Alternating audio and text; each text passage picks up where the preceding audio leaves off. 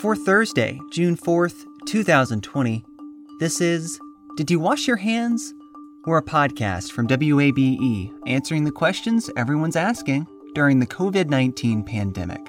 I'm health reporter Sam Whitehead. Today, the nation's top public health agency has found in the early days of the pandemic, lots of people just stopped going to emergency rooms we want people to know that they should not hesitate to get emergency care for something like a heart attack or a stroke. And we want them to call 911 and go to an emergency department for those life threatening conditions. Kathleen Hartnett, an epidemiologist with the Centers for Disease Control and Prevention, joins me to talk about the report, which she helped write, and what its findings could mean for people's health. That's next.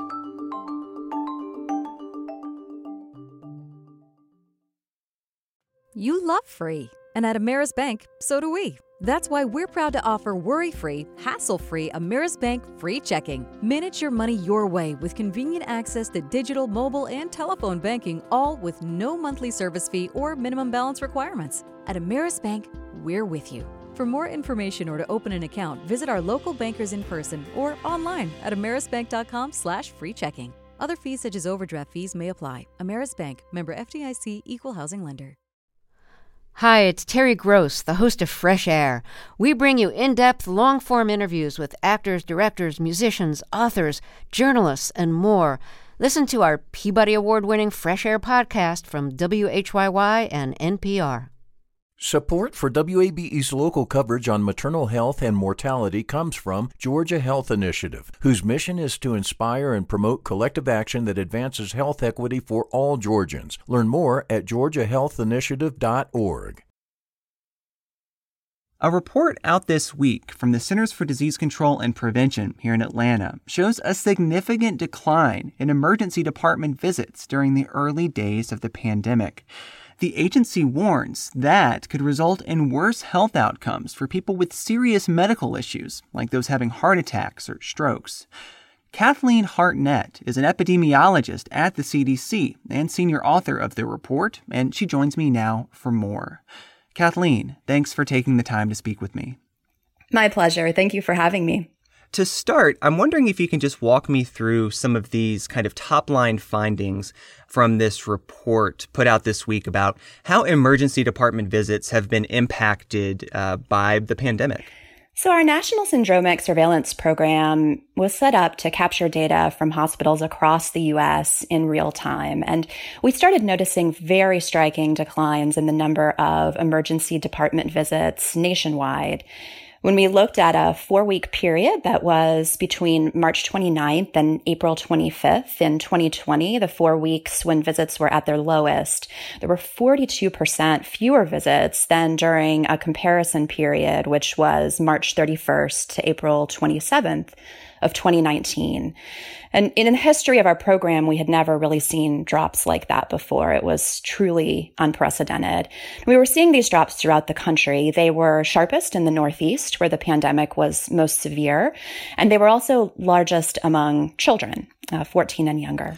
42%. If we can just kind of sit with that number for a minute, what was your reaction to kind of seeing that large a decrease? I think there's maybe a, been an anecdotal sense that people were seeking less care because of this pandemic, but 42% is just, it just seems so striking. It is very striking. And, you know, as we saw it, we were seeing it in real time, live in our system. These data come in electronically every day. We saw these drops and then we just saw them absolutely fall off a cliff in late March. And, you know, immediately began trying to understand more about why this might be happening and what it might mean. Do we have a sense of how this breaks down by condition? Break that down for me if you could. What kind of conditions y'all y'all were seeing not reported? So we used diagnostic categories and we looked at the top 200 most common categories of those codes. And of those 200, there were only eight categories where there was any increase in our period in 2020 compared to 2019. Um, so the rest of them were either approximately stable or declined. And the categories that declined the most sharply were things like musculoskeletal pain pain that was not low back pain. We saw big declines in ear infections. We saw declines in sprains and strains and superficial injuries. We also saw things that were concerning to us, like declines in visits for nonspecific chest pain and declines in visits for uh, acute myocardial infarction, which is a heart attack. Should we assume that fewer heart attacks are happening? I mean, we, we think of an emergency department as really being the first place that people go when they need very, you know, serious health intervention. So can we assume that there are just fewer heart attacks happening or people just not coming in? Do we know that? I don't think that we know that, not from this analysis, but um, that's what we're working on now because we think it's a really important question to answer. And I know that we're planning some additional work that we hope to share with the public really soon on that. I think that there are many factors that are driving that number. You know, some of the other things that we're seeing are declines in categories like sprains and strains and superficial injuries that really can be managed through primary care. And then you know, we also know that life in the U.S. has completely changed for all of us during this time. Um, you know, fewer people are going to work or able to work.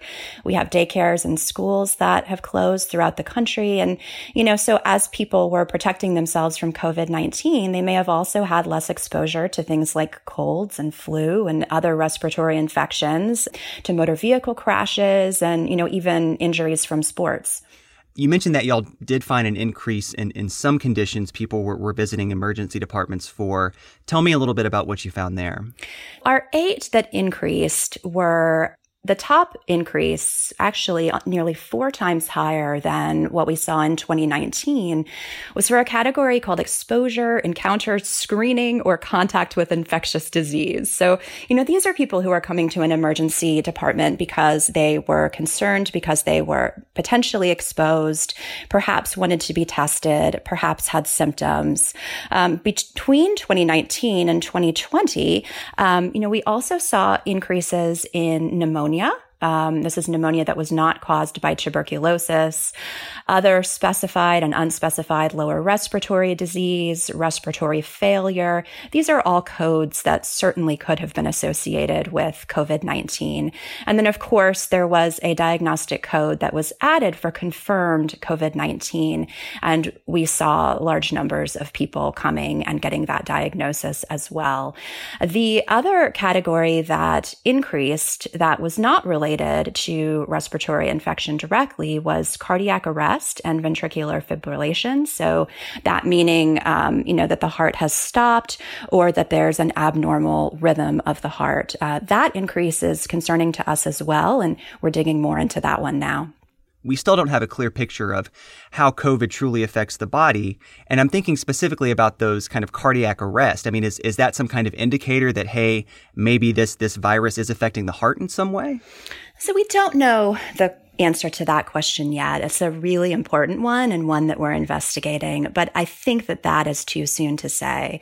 You know, when you mention the diagnostic coding, that's exactly right. So, you know, many people who come to an emergency department with signs and symptoms that are suggestive of COVID-19 will not necessarily get that diagnostic code. They won't be officially categorized that way. That code was just introduced on April 1st and uptake may have differed across hospitals hospitals, across regions, across people who are doing the coding. There are so many more people who are coming in with things like fever and shortness of breath, where yes, certainly it could have been. We just can't say for sure. And so when we look at these data to um, really track the outbreak, we do it in both ways. We use the codes, but we also use the patient's own description of their symptoms and records in the text, really, that give us hints into what may be happening with that patient talk with me a little bit about how you actually found this out and, and maybe highlight some of the, the limitations here because I, I know you didn't hear from every emergency department in the country. Yes, uh, that's exactly right. So what we did was, you know, take every diagnostic code, and there are many, many, many codes, and we didn't categorize themselves. We relied on a scheme that had already been developed by the Healthcare Cost and Utilization Project. So the goal is to make sure that things are grouped in a meaningful way. So we have like with like within a category. Um, and yes, you know, there are limitations of this work.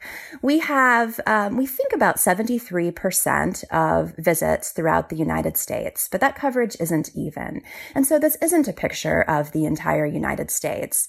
And then um, another one I think really important to mention is that we're constantly expanding the system more so now during the pandemic. We're bringing on more hospitals than we ever have before. We've added hundreds. And so we actually have more hospitals reporting to us in 2020 than we had in 2019. So when we report that drop of 42%, that's likely on the low side this decrease in emergency department visits overall, it happened during the pandemic. Do we know enough to say it happened because of the pandemic? Right. Um, so, you know, the data don't tell us what patients were thinking. They don't tell us why they made the decisions they did or why they didn't come in. Um, but we do know that we've seen this in the past in individual hospitals in certain places. Um, there are reports in the scientific literature about declines in visits at hospitals in Hong Kong that were dedicated to treating SARS patients. And so, you know, we know that there may be public concern about exposure to the virus when they come to a hospital. And we want hospitals to address that by continuing to follow CDC guidance for infection prevention. And that means rapidly assessing everybody who comes into the hospital for signs and symptoms of COVID-19, um, limiting entrances to the hospital so that that screening is possible. And then once they have that information, setting up separate, well ventilated triage areas to separate people who have symptoms of COVID-19 from from those who do not. What are the implications here, do you think, for the general public health? I mean, seeing this decline in, in emergency department visits, I think, can, can we say people are not getting care that they should be? So in a in a normal week in our system, we would see 2.1 million emergency department visits and during this 4 week period, that had declined all the way to 1.2 million visits. So that's 900,000 visits in just a week. And you're right. Um, those are many, many, many individuals.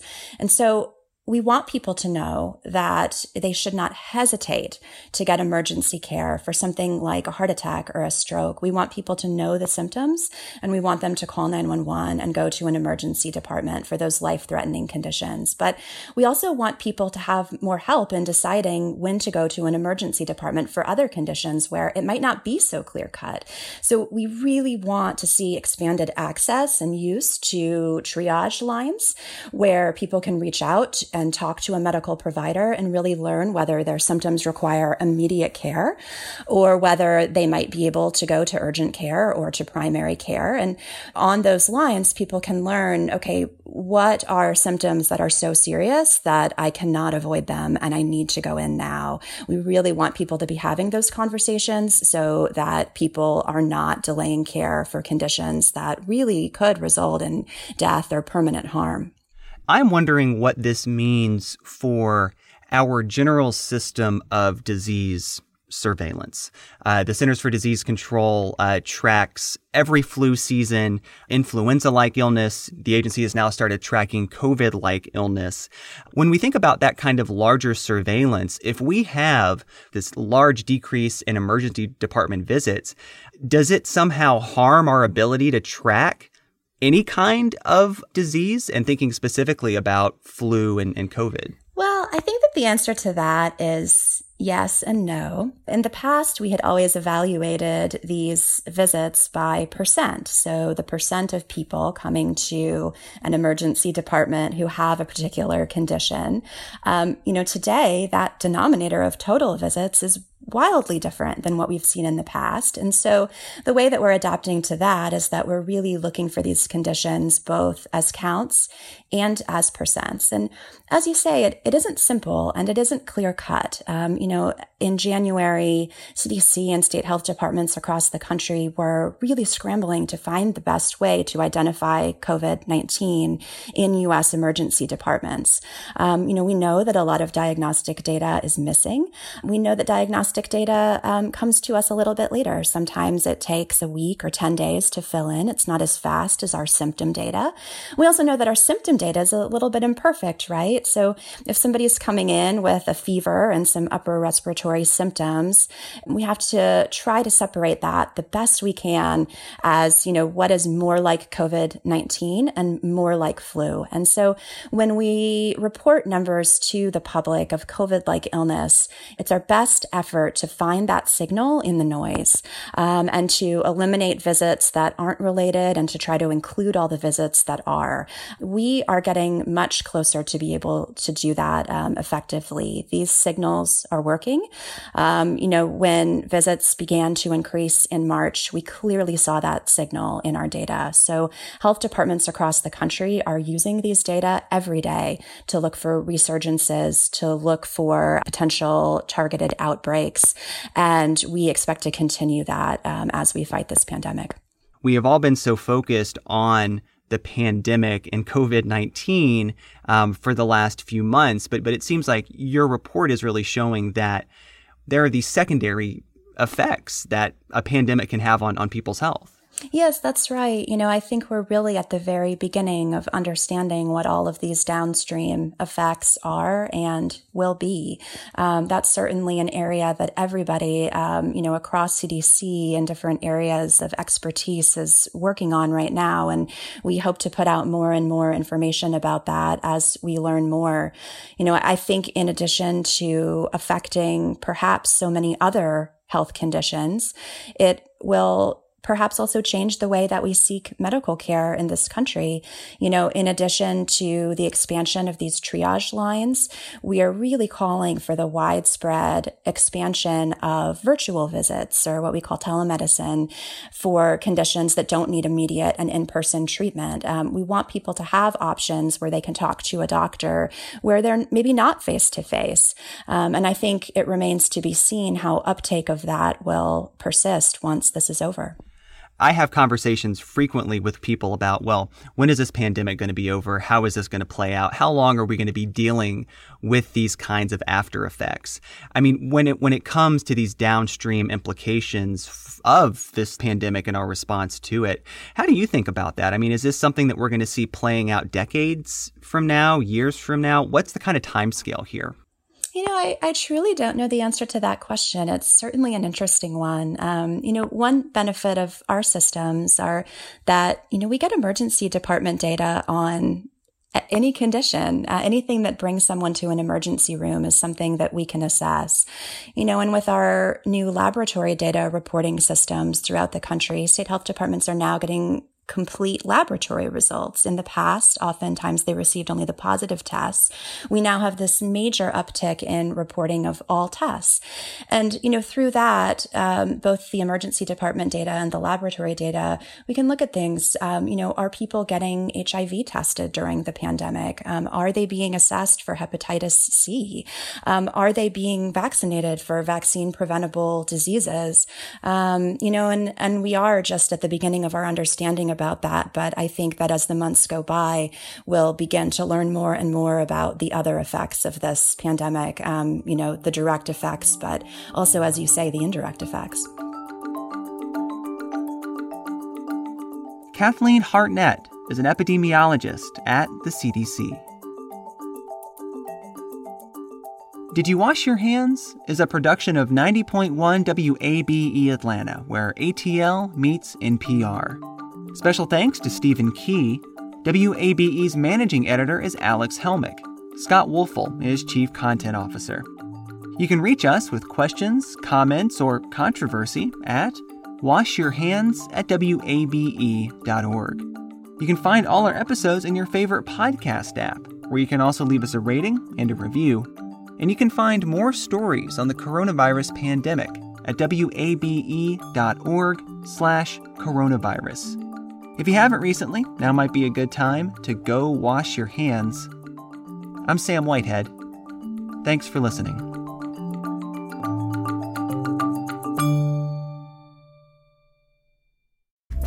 Have you donated to WABE yet?